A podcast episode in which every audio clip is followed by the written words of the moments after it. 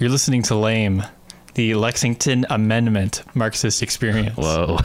really pulling out all the stops for you today on this episode. It's May the 6th, 2021. I'm Aaron. Mm, and I'm Jenry. You guys can follow us on Twitter at LamePod. You can email us all of your death threats at lexlamepod at gmail.com. Um, this is a podcast about uh, Lexington, um, its news, what we think about its news, um, both from a perspective of um, that of a former urban geography major and um, a Marxist. So. Um, let's get to the news, shall we? Um, I'm just going to rapid fire off some stuff. There's more news about the school boot. Oh, whoa. It's the school boot. Um, there's more no- news about the school board, but um, every time I click open an article and I look at it for more than five seconds, my eyes start to bleed.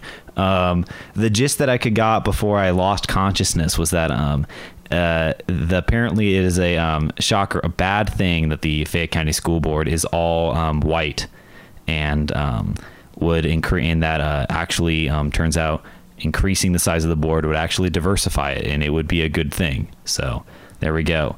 Um, this one you guys got to start marking your calendars flip a few months in advance. The um, our local our fair airport um, will be closed from august 19th to august 22nd right? They're um they are and i was wondering this the other day. I was like how do airports repave? Well they shut down for two days. Um or three, whatever. You know, you all you all can count. I, you're smart listeners. Why didn't they just repave during the pandemic? Well, because they weren't. People don't have that kind of forward planning. Think about it. You know, were- they were It- closed okay, for- okay. The pandemic happens, and they're like, "Perfect. This is the perfect time. Let me just pull all this asphalt that I had just lying around on the side. Let me just hire all these government workers that I have. Let me just pull out all Mm. The these employees. Yeah, It's a it's a mom and pop operation. Mom You and pop, yeah. Just the two guys left at Lex Airport single-handedly repaved the entire tarmac, um, and thank God that's happening because the week after that is literally Railbird. It's back, folks, um, with acts such as I think there's some pretty big people there. Um, the It's like Phoebe Bridgers coming. I don't know. yeah, well, there's there's um there's like a, a shockingly large name. I'm like, what, really? You're coming here? The only one that I saw that like I could cross reference with like music that I hear played on WRFL is um Japanese Breakfast. So Oh, Japanese breakfast. is yeah, so everyone's gonna be real. I hope um all of our alt girls of Lexington show out for that. Um, I will be there. I won't because Railbird sound. I'm n- haven't gone to a Railbird. Um, the pandemic is not helping me not go to Railbird. Mm-hmm. Um, I'll be there in spirit. yeah, I mean, and everyone be sure to show your IDs because, of course, um, they're still valid. That's right, folks. Um, the Real ID Act has now um, pushed back the deadline to May 2023. If you still loudly rock um, the, uh, you either rock the uh, new fancy one if you live in Fayette County that just says non-compliant, or you're a real king like me and Aaron, and you uh, just have the green one, which I love. I have the green one. Can I see that? And it just it just says not for federal identification in the top corner. Wow, folks. I mean, uh, this is a primarily audio based podcast. One, I've just learned Aaron's middle name. That's insane. Two, Aaron, not a great looking person. This well, okay. So this picture, I so they had like a specific thing for renewing your um your license. Yeah. But no, but like specifically for March between March and June of 2021. Oh, oh, wait. So this is like you're like six. This uh, that's like sixteen year old you. yes, this that's is, this so is 16 funny. year old me. That's hilarious. So and they didn't and they didn't retake my they, they didn't ask for a picture. Um, I just sent in twenty dollars Mm. via mail. wow. I sent in. I I didn't even send in my old driver's license. I just said, "Please give me a new one." No, you should include it because you know.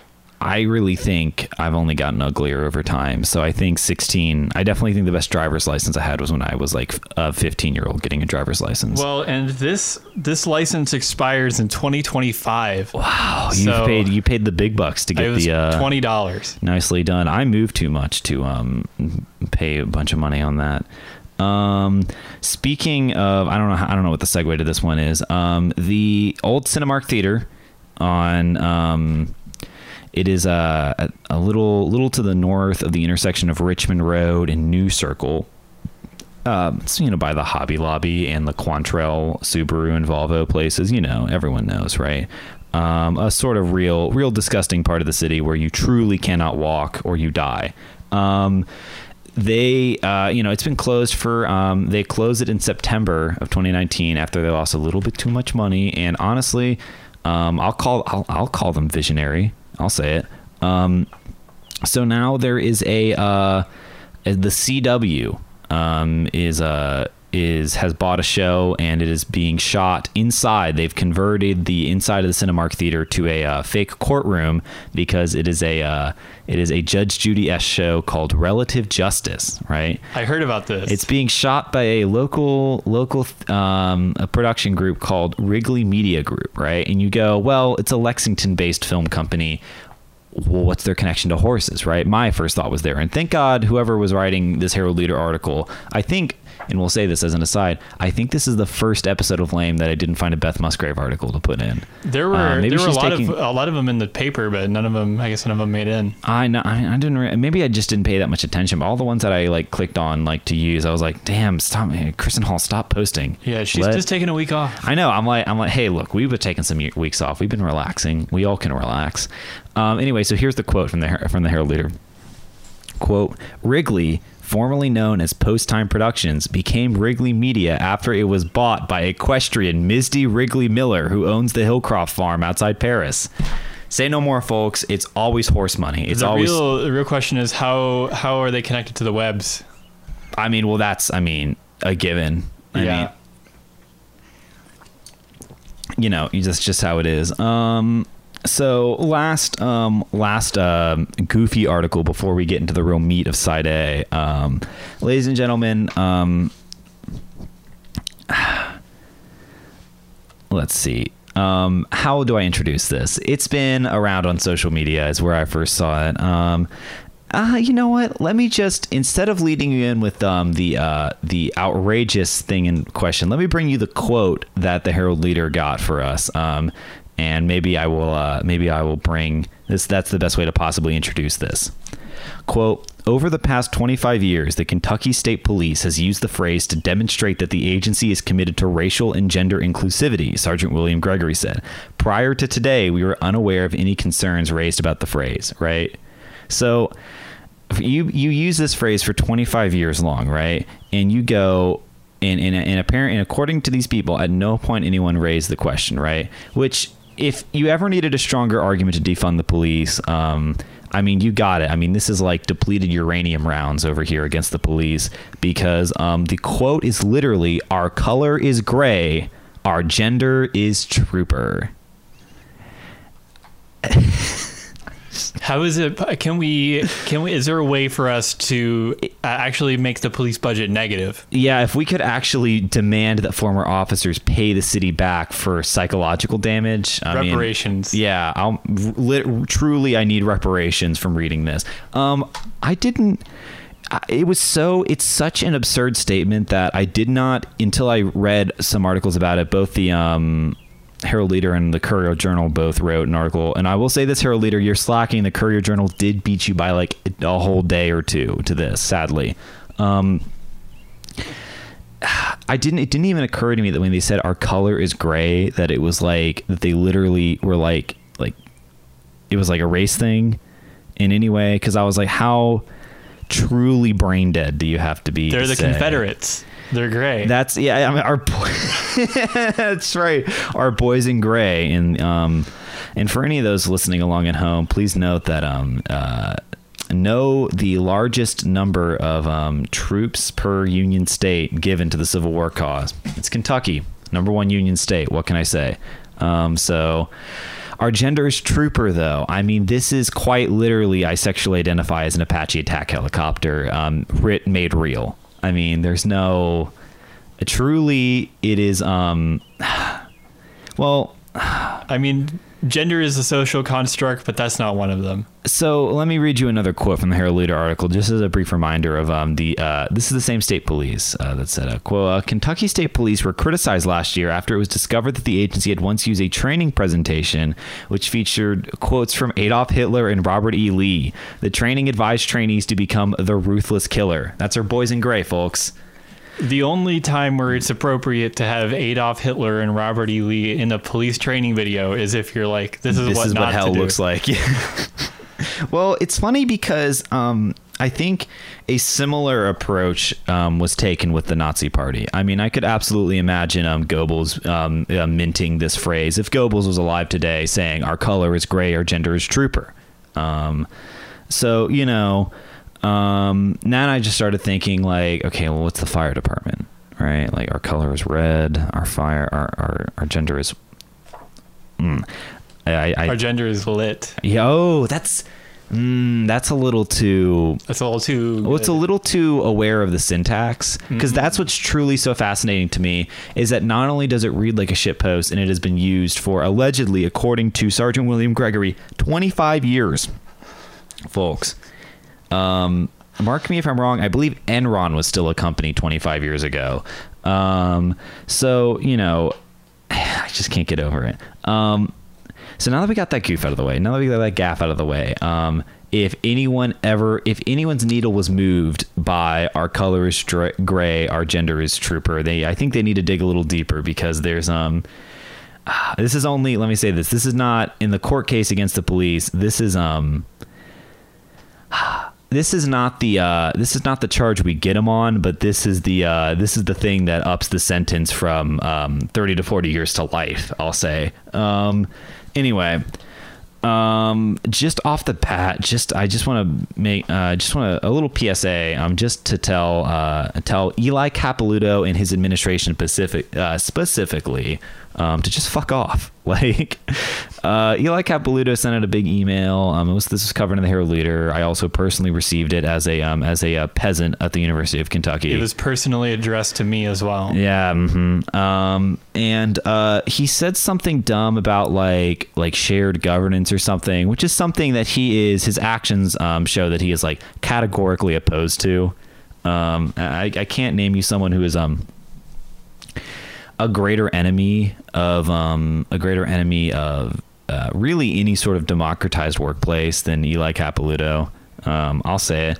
And I bring this up because um, our main attraction um, for this uh, for this episode, for me at least, is um, an article published about wild health, right? And if you live in the Lexington neighborhood, you in the well, yeah, if you live in the city of Lexington, The you- Lexington Hood. the Lexington Hood. Yeah, you've probably heard of Wild Health, right? So, um, I, there's just I have a, a lot of lot of copy from um, this article because there's a lot of good shit. I mean, this has really got everything. Um, so let me just. I mean, then we're just gonna do a little reading over here. Let me just bring you in. These are the first uh, first paragraph or two of the Herald Leader article. As Dr. Matt Dawson tells it, Wild Health Inc. was in the right place at the right time. As the second surge in COVID 19 infections washed over Kentucky last summer, state officials were scrambling to find reliable ways to test broad swaths of the population in order to gauge the state's true positivity rate, an endeavor that requires a steady supply of nasal swabs and a means to process those tests.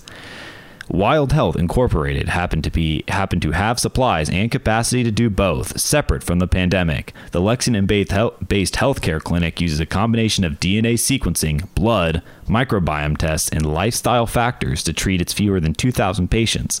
A type of emerging care called genomic-based personalized medicine, founded by emergency medical physicians, some of whom graduated from UK's College of Medicine. Hint, hint, get the nudge. The company bills itself um, on its website as quote an answer to a broken medical system. Um, right that's exactly what i think of when i think of a private company. Um, since it works to tailor its care it, to the individual and quote prevent chronic disease unquote rather than just treating it. That's right wild health is for eugenics. Um, i'm kidding of course. I'm not um, and now, folks, you're like, so, you, so uh, when you first read it, aside from that little, oh, hey, everyone graduated from UK, if you know more of the story, you already see where the, um, where the, where you already are starting to smell the smoke. But, um, uh, I have, uh, two little bit of factoids for, um, for you that I did not know until I read this article. Um, uh, at the, um, the uh, final sentence of that paragraph is a related firm run by the same executives, Wild Health CBD, sells can cannabinoid. They sell weed products. Cannabinoids. Yeah, cannabinoids. Right. So that's a, Mark One, just another front for weed legalization. Right. Uh, front two, um, uh, they first they first caught on as a big company when a few nearby horse farms asked Wild Health to test their staff. Then Keeneland and Churchill Downs contacted the clinic. That's right, folks. It's all about the horses.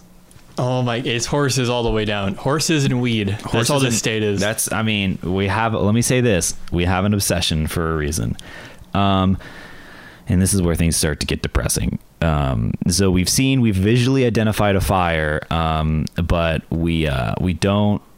A grease fire has started. We're both standing in the kitchen looking at it, and I start walking to the sink to get um to grab a cup of water to throw on it. oh no! In roughly a year, Wild Health has secured contracts for reimbursements exceeding 57 million in state fed, in state and federal money to test and as of March 22nd, vaccinate Kentuckians according to contracts obtained by the Herald Leader. Wild Health scaled up from around 50 employees pre-pandemic to now managing more than 900. Pause. I really thought I my naive self, this is me. I got the water. I'm about to I'm about to pour it over the fire. I really think what's going to happen next. The next word I'm going to read is employees, right? Wild Health has scaled up from around 50 employees pre-pandemic to now managing more than 900 temporary employees and contractors. And now the oil fire has begun. The kitchen's in flames. Oh no! Uh, here's another quote. Quote, when the paramount need in Kentucky switched from testing COVID-19 to vaccinating against it, the state then again asked Wild Health to help. The mentality was, quote, we need allies. We need vendors. We are not going to be able to do this on our own. Can you guess who said this? Andy Beshear. No, sadly, the fire spreads to Aaron. Aaron's shirt is now on fire Oh, because no. Transportation Secretary Jim Gray said this. Oh, no. Um, who oversees Kentucky's vaccination efforts. There's a limit to what volunteers can do. So.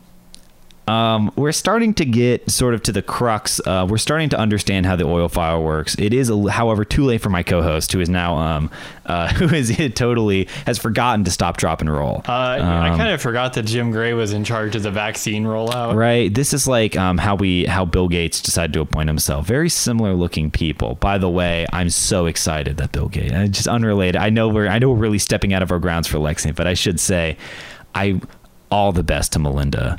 Um, she.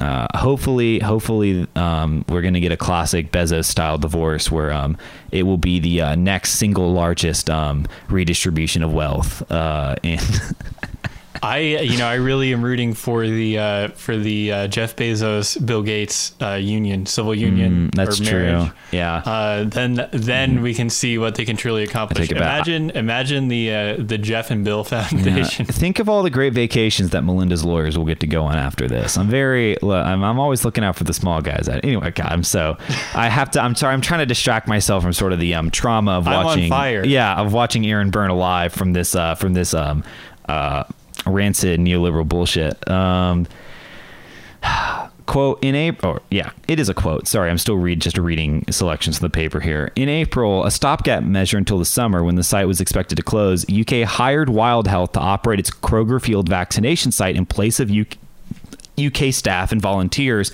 at a rate of $81 per dose. That started roughly three weeks ago, but because Wild Health and UK are still jointly staffing the site, a spokesperson for the university did not immediately know how many doses Wild Health had administered. Right? So, um, in addition, the the brain rot with hiring this company is also spread beyond Lexington. The Department for Public Health has also tasked Wild Health with driving mobile vaccination units to a dozen of rural sites in around in and around Henderson and Laurel counties to give shots to more isolated Kentuckians. Right? Um, so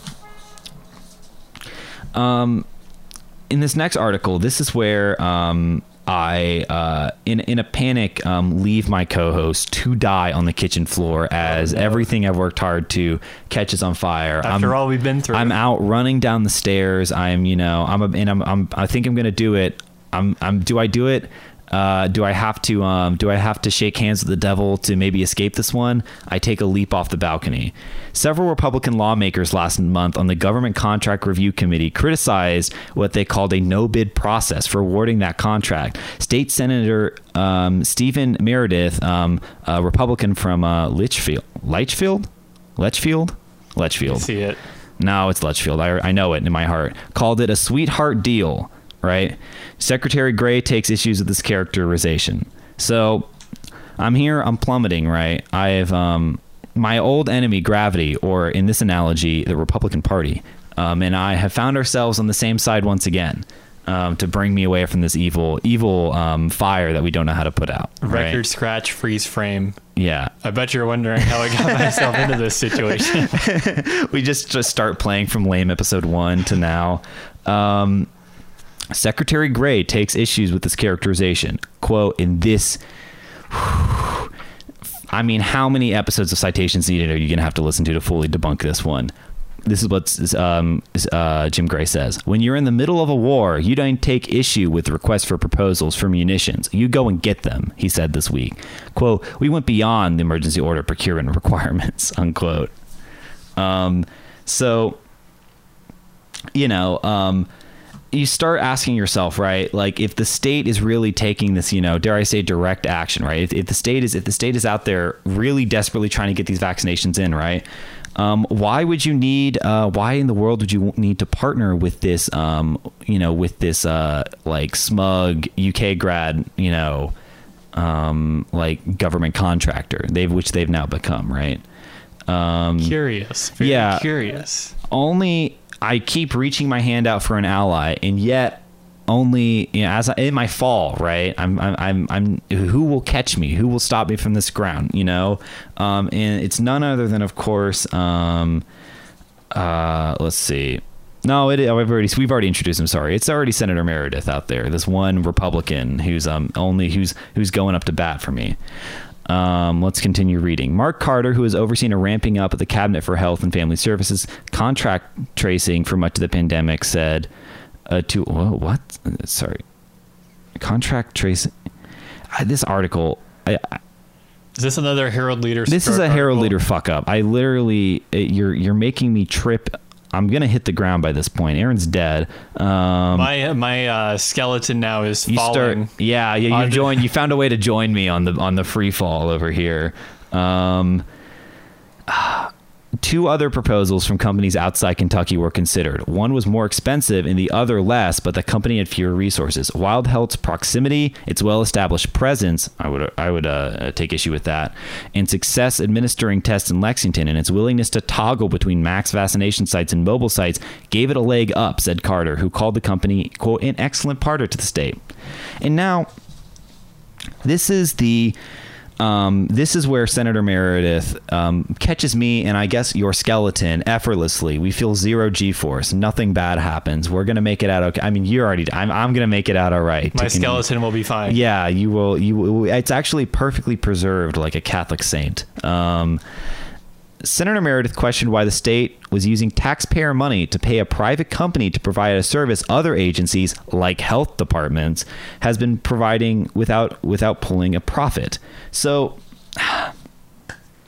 Senator Meredith, welcome to Lame Pod. Can't wait to have you on as a co-host. Um, you seem to be uh, the only other person um, in the in the press that I've read of recent that seems to um, ha- take any critique with the fact that we're having private firms do basic government work. We can have your uh, people reach out to us at lexlamepod at gmail.com. Yeah, I mean, actually, arrange something. Yeah, I mean, maybe. I mean, what? You know, I'll, I'll, I've already made that bed. It's um, Here's- it's it's always in these moments of insanity where people like the Republicans have these have these brief, fleeting uh, examples of just lucidity. Once again, I mean, Republican criticisms of how Democratic administrations run are generally right, like, are like in the right direction, and then they just pivot, like, you know, and just go insane, which is, you know, sad to see, but it's a sign that maybe it's actually easier to convert a conservative than it is to convert a Jim Gray.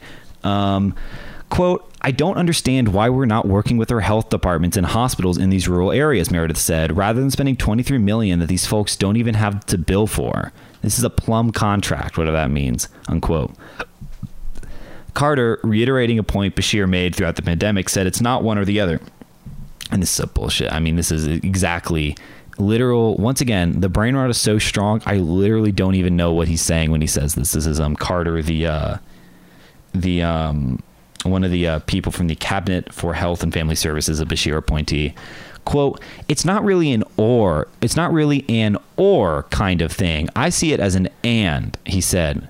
It's a way we're supplementing the entire vaccine distribution process across the Commonwealth.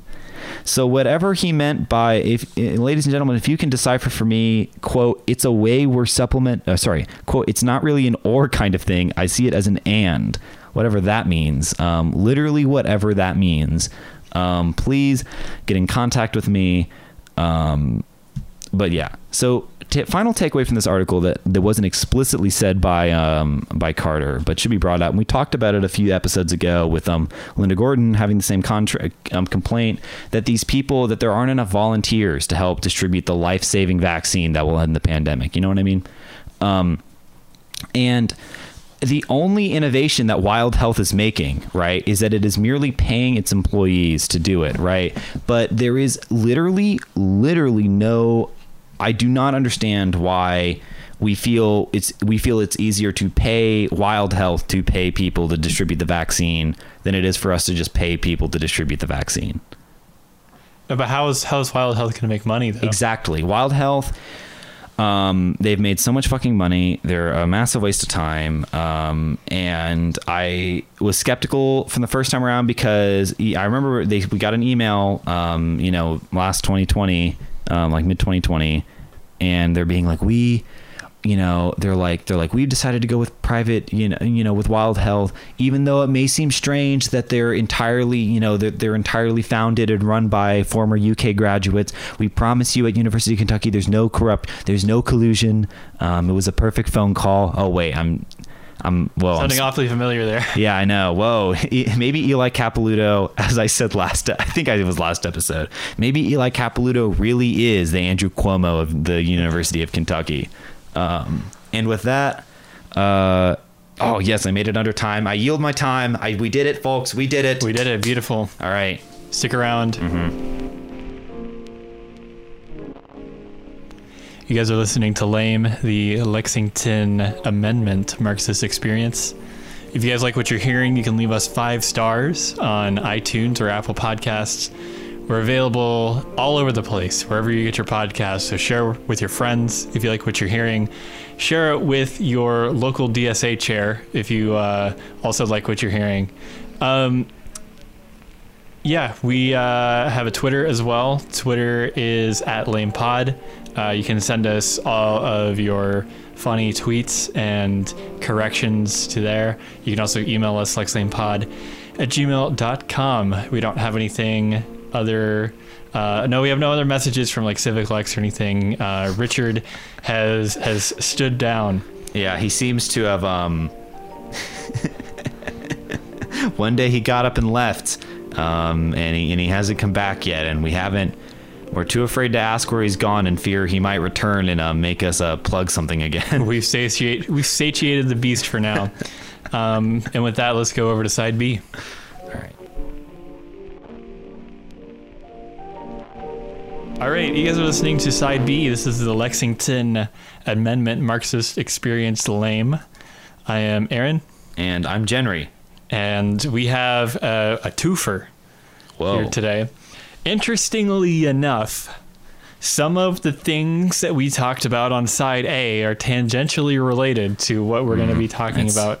It's almost like side B. everything constantly relates to everything Yes. at every moment. Um, we're going to talk about two things. I'm going to get the shorter one out of the way first. We're going right. to talk about our our own Rand Paul. Yes, Randy. Um, so we all know everyone's everybody's favorite sen- senatorial candidate to be Charles Booker. yeah. He's planning to run. Okay. Mm-hmm.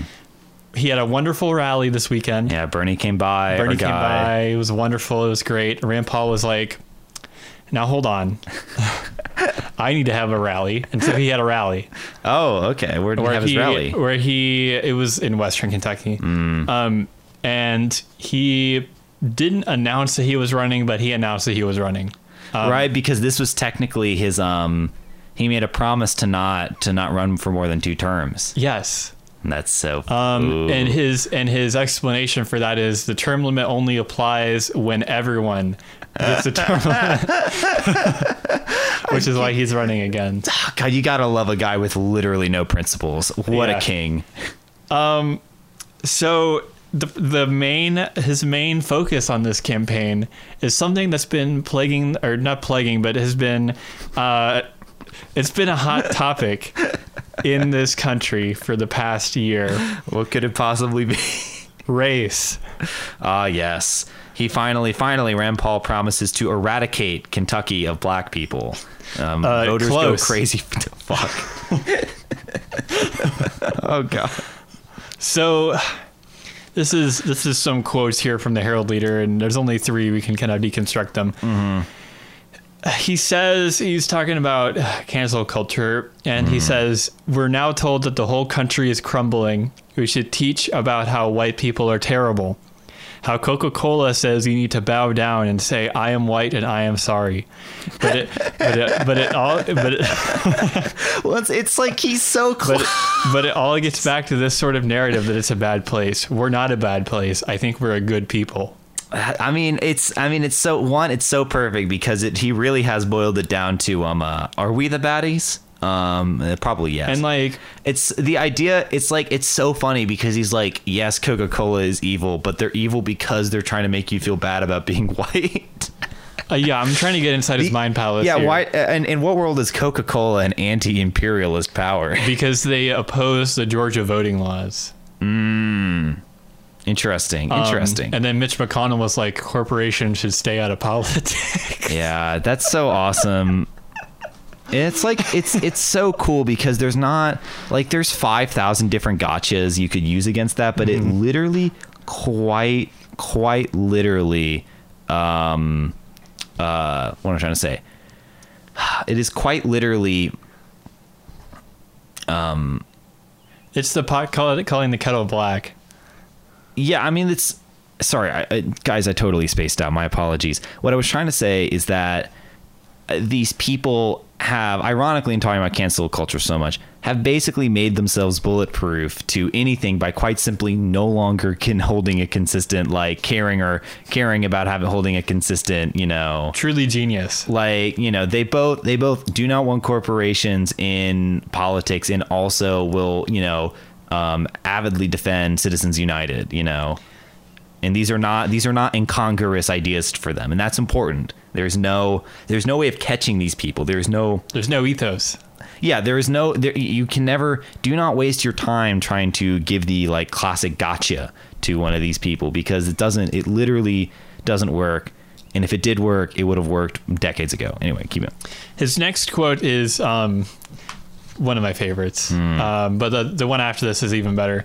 I think he says, "I think if Martin Luther King were alive to look at a lot of this wokeism, he would be dis- oh. he would be disappointed Oh in how much we're not looking at the content of your character. All we're talking about is race again." fuck man I think I think Rand Paul is forgetting forgetting the fact that Martin Luther King Jr. was a was socialist. was a socialist Yeah. revolutionary. I think, yeah, wow. I mean, that's so. God, this is a, a textbook. I mean, textbook State and Rep. Chapter One, folks. Every every future Republican needs to study Rand Paul if you want a career in politics. This is um. There's one way. There's a very easy way to get it, and it's doing whatever the fuck this guy's up to. and they're they're doing now to Fred Hampton and Malcolm X what they've done to Martin Luther King, which Do you, are they really? Do you really think that's working? I it's it's they're getting the ball rolling. I think. I Um, this is this is of course is the topic Lenin Lenin talks about a lot, Yeah. um, which is the kind of pacification of revolutionary icons. yeah.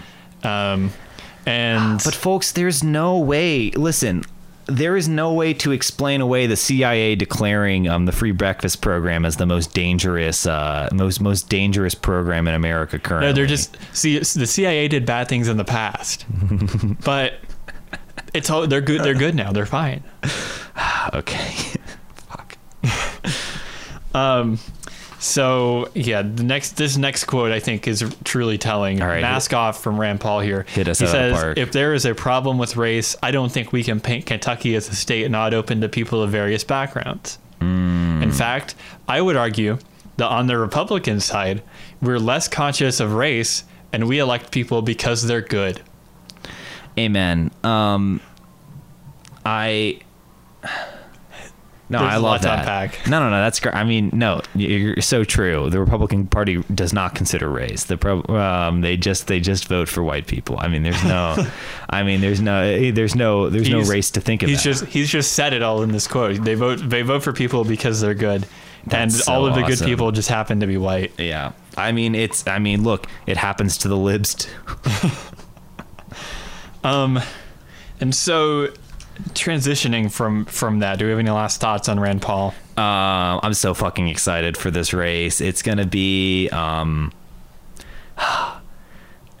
I, I mean, obviously, eh, I'm the most, the most, um, this most lecherous part of me is um, uh, very excited to see the um, how just how well Booker does against um, Rand Paul versus how poorly Amy McGrath went against Mitch McConnell. That's that's what I'm looking forward to. I need to I need to prove this to myself that I was right. Um, This will be interesting because isn't Rand Paul is the most popular politician in the state, Yes, correct? Followed more- closely by Bernie Sanders.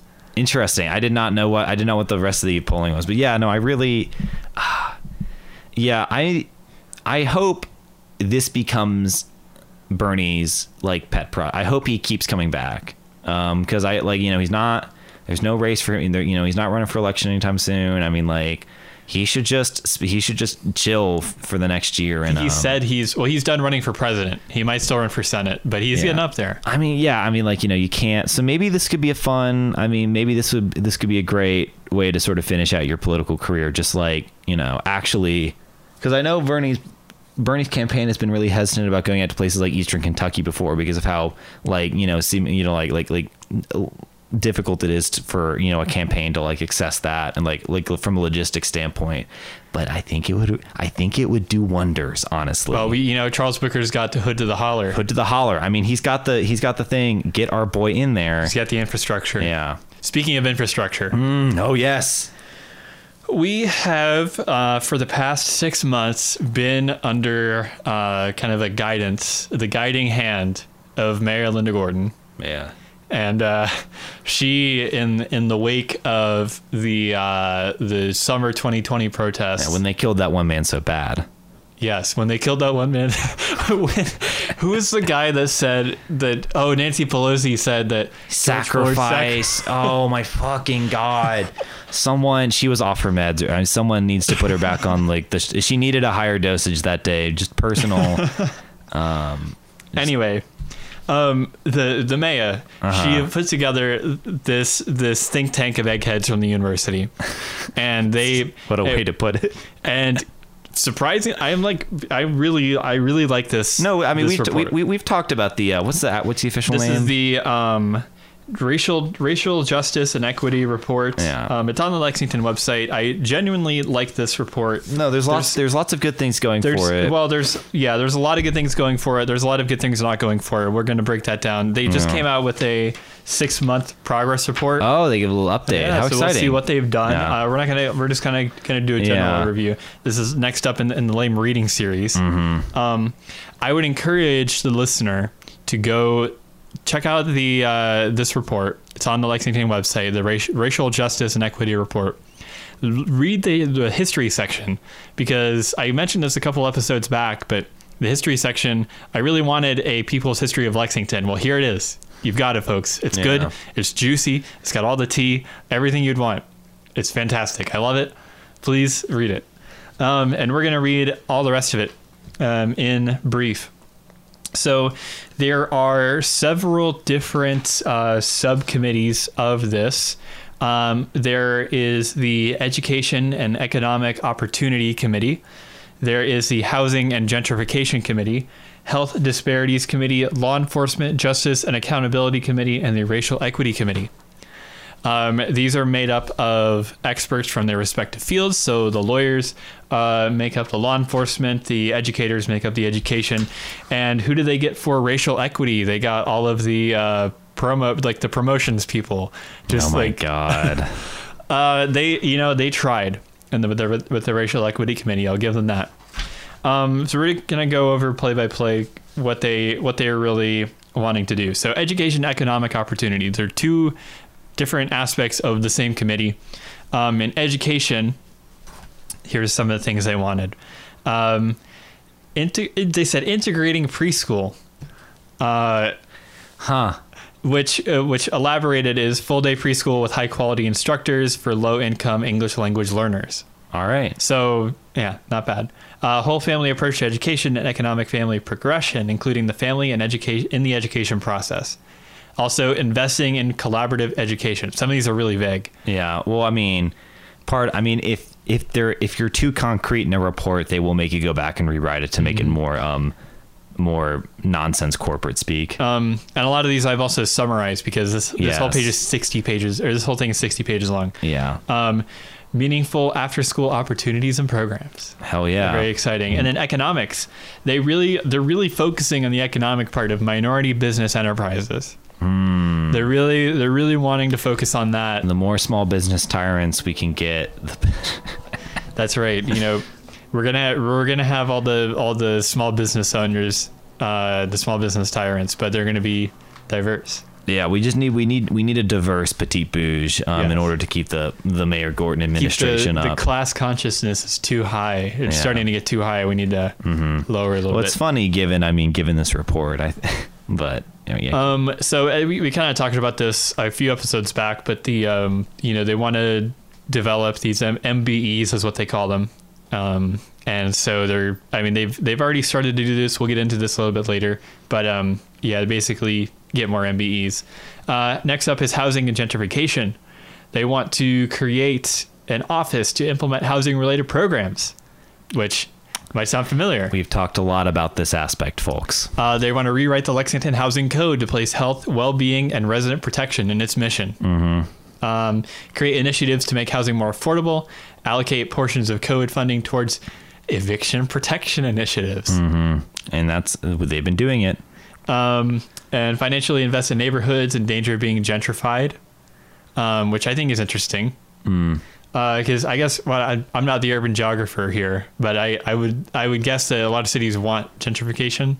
Uh, It's uh, gentrification is one of the it's it's one of those things that's very difficult to talk about because many people just view it as a mysterious market force that no one can explain. But I mean, it's the very very very short run of it is that there is um, places that gentrify are places where the um, the sort of model that you can theoretically put on the place of what it should be of what the value of the property should be worth doesn't meet up with what it is for you know one reason or another. And gentrification is just the process of that um, and this is the most like like clinical evil economic speak when i say this um, is just the process of that area of a city returning to what its um what its place on the like rent value curve should be.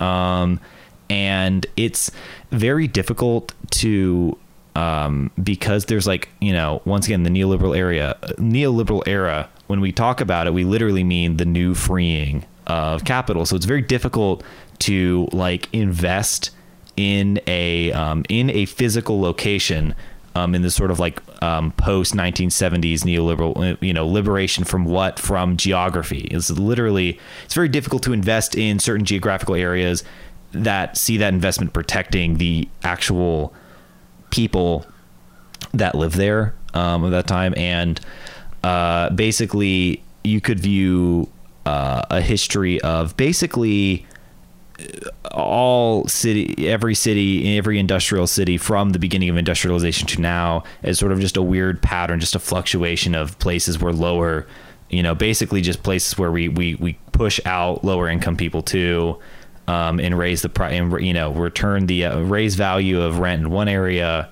and then that area slowly declines and it's it's a sort of generational thing. Like you see it happening kind of like in like New York or like the Upper West Side used to be like super expensive place, but now it's becoming Brooklyn as the you know, it sort of flows around. And really um, there's multiple ways of addressing this and um, they all involve very top down um, uh, approaches like rent control for whole areas, whole counties, um, and uh, universal investment. Because if you go and you put a bike lane like in Chicago, if you go and put a bike lane in Pil- in, uh, in Pilsen or something, you're generally hated because you're a gentrifier because um, adding infrastructure like bike lanes and stuff, you know, can is a way of um, you know, is a way of um, like increasing property values or you know tearing down like once again in Pilsen in Chicago you see people tearing down these single family homes to build these uh, sort of three like um, like three story flats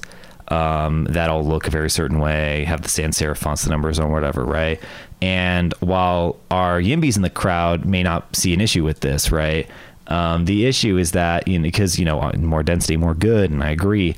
Um, you know, you have uh, the issue that it still ultimately displaces people, um, especially renters, because they can't control the price of what they pay. It's not like in an area where everyone is a homeowner, like in Lexington, like 70 something percent of people in Lexington are homework, homeowners, right? When the value of land in like Kenwick goes up or whatever, you know, everyone that, you know, owns the house in Kenwick benefits. Everyone that rents in Kenwick does not benefit. They have their prices jacked and, you know, in, in some way or another have to move out, right? And in Lexington, because we don't, um, the way things are going means everyone has to go live in like an exurb. And I know I'm rambling for a long time um, trying to wrap this one up. They're Gen- coming for us with a helicopter. I know they're really be gone. Um, they they caught me talking too much about gentrification. Um, it's a very complex topic that can deserve a whole sub series of Lame episodes on itself, but um, uh, it's a difficult thing, and um, basically, uh, it requires um, your government not being um, not it sort of requires whatever the opposite of the current neoliberal direction that governments have been going in since the oil crisis. Um, and that's the super brief on it. It's um, gentrification is a uh, an evil force that we must fight, um, and we must fight fight it um, with the Communist Party. Anyway, continue. Sorry. very very aptly put. Tune in uh, tune in in the future for our sister lecture series on uh, gentrification and housing. yeah. Um, so next up is health disparities. Uh, they want to hire a community health person to serve as a liaison between the mayor's office, community residents, and hospitals. This would be just some person. As, as like just a community member, Yeah, just a guy. Or just some, just some guy. I mean, that's uh, I mean, all good, all good government programs work on you know just guys. Which I like in theory, I kind of like this because then like you know if you're in like some like random community and they're like you've been selected yeah. for uh, well I guess you would apply. I but- mean, we're I don't know. I'm I'm a huge. I mean, I'm always such a slut for when people uh, when when I read about governments that do like any sort of weird like lottery basis for like appointment. I think it's so. have we talked about lottocracy on the show? I'm sure we have, or if not, I mean, it's funny. I think I think it's really there's something really really cute about just being like randomly just being like, yep, you're you have to be the council counselor of this area now for like two years. I think that's very funny. Um, so yeah, they they want to they, they want to hire that person. They also want to improve, or I guess each each res, uh, neighborhood would have one of those. Mm-hmm. Um, they also want to improve food access and healthy food options by expanding mobile food distribution and partnering with minority business enterprises. Mm. Beautiful.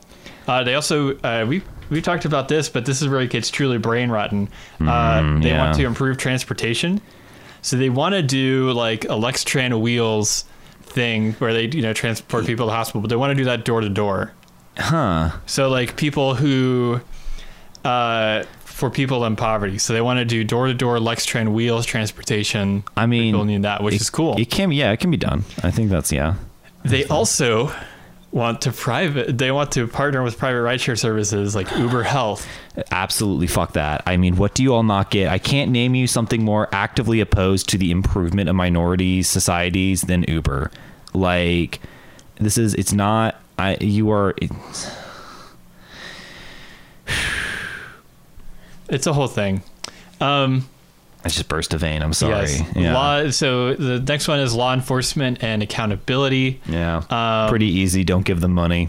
Yes, uh, they want to. This is this is interesting. One of the aspects was they want to monitor the nine one one calls so they can determine if the police actually need to be sent. Yeah, because that's the thing. I mean, you need to if you want the you know if you want to have different you need the you need screening to know if you need a cop or not. I mean, that's the They also want um, more public input and transparency yeah in police reports. Who doesn't, right? Uh, racial equity committee routinely assess the impact of work being done about racial equity.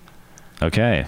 Um, and oh yeah, this is cool. They want to create a citywide summer youth job program and apprentice program as part of the job training center. I'm such a slut for apprenticeship, guys. Everyone gotta learn, gotta go out and learn how to like make stained glass or something. You know, I can't get enough of it. and they want a, a multimedia campaign about racial equity.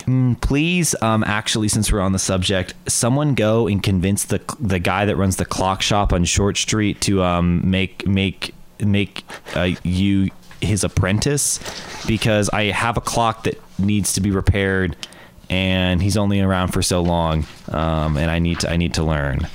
So uh, that's kind of a TLDR of the justice report. I mean, there's obviously a lot more, but um, Mm-hmm. Yeah, and of course, bit- I mean we've talked about it we talked lot about before. it. So here's kind of this. They released this last week, so this is a six month report. Um, Kind of going through what they've actually done. Let's see Mm-hmm. what they've done in six months. Um, economic opportunity. They hired the private consulting firm Bullshit. to, to give uh, to give money to the minority business Uh, enterprises. I'm dying over here. And that's Commerce Lexington. Uh, I would it? yes. Uh, so Yeah, the, yeah, I- minority owned, women owned, or disadvantaged. Um, everyone at Commerce Lexington, um, in a in a fantasy setting, so don't get me FBI, um, needs a bullet in their head. Um, that's an actionable threat. I'll go to jail for. yeah, I, you know what? I mean, Aaron's gonna take the L. I will. I'm saying that it needs to happen in a total fantasy setting. Um, Um, in the housing and gentrification department, they have a new department of housing that got proposed in the mayor's budget. They want to quote build strong and equitable neighborhoods. well, yeah, don't we all? Um, there's a there's new code enforce a new code enforcement assistance program, um, which is uh, supposed to allow those in low income and eligible housing to address and remediate housing violations issued by code enforcement. Yeah. And a two million dollar uh, two million dollar allocated in local funds, ten million dollar federal funds for eviction assistance. Nice, and that's worked out. Yes. Um, I in in uh, in I, in some ways, I've definitely read a lot about it working. Um, now, am I am I wrong in saying that the mayor could just simply not let evictions happen? You are uh, once again. I mean, uh, go. I mean, this is one of our first big topics that we talked about. In fact, I believe it was on the episode when we discovered that Mayor Gorton was a landlord herself. Um, that yes, uh, despite her in the um, super super brain dead. Um, uh, oh wow, Aaron's Aaron's going off. to say- Aside from oh, I see, I see. What are we what are we pulling up here?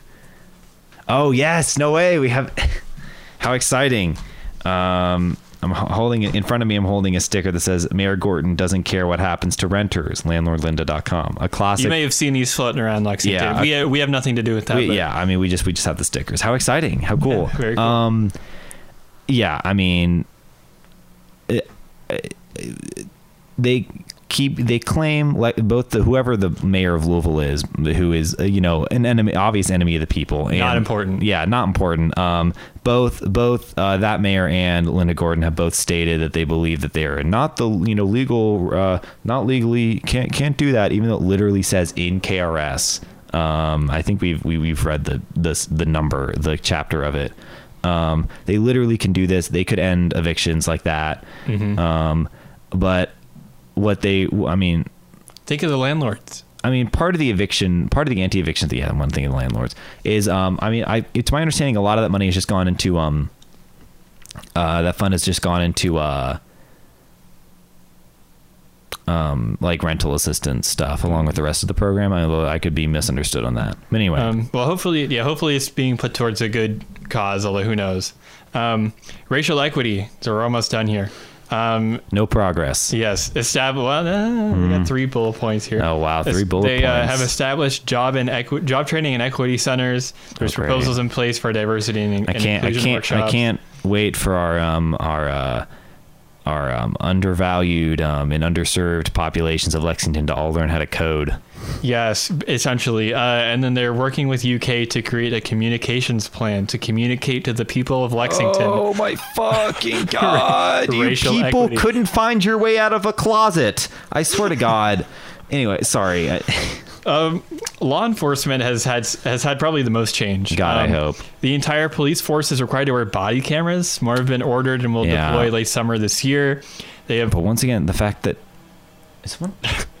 We're recording with the window open. Yeah, Aaron. Aaron's trying to be all cool um, and saving on uh um, electric bills by not running the AC, and um, I'm over here. I'm over here like the uh, like the um, exurban princess that I am, uh, needing to you know constantly be um, blasted with that uh, artificial freon. Anyway, Speaking of, speaking of divas, the Yeah. police. Um, Yeah. Now we'll have there's there's a uh, public comment forum, a complaint pro- process for the police, and Mm-hmm. there's a page for. I, I can't even. believe- I don't even know why this page. Like I'm sad that this page exists. Mm-hmm. Yeah. What to expect when stopped by the police? Yeah.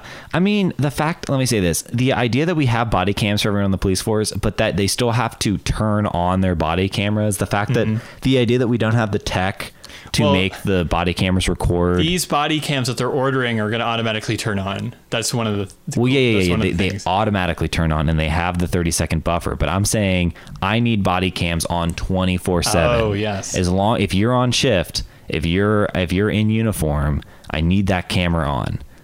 Checkmate committee. Yeah. Have you Um, consider it would not be that hard to suggest that they do that. I'm just saying.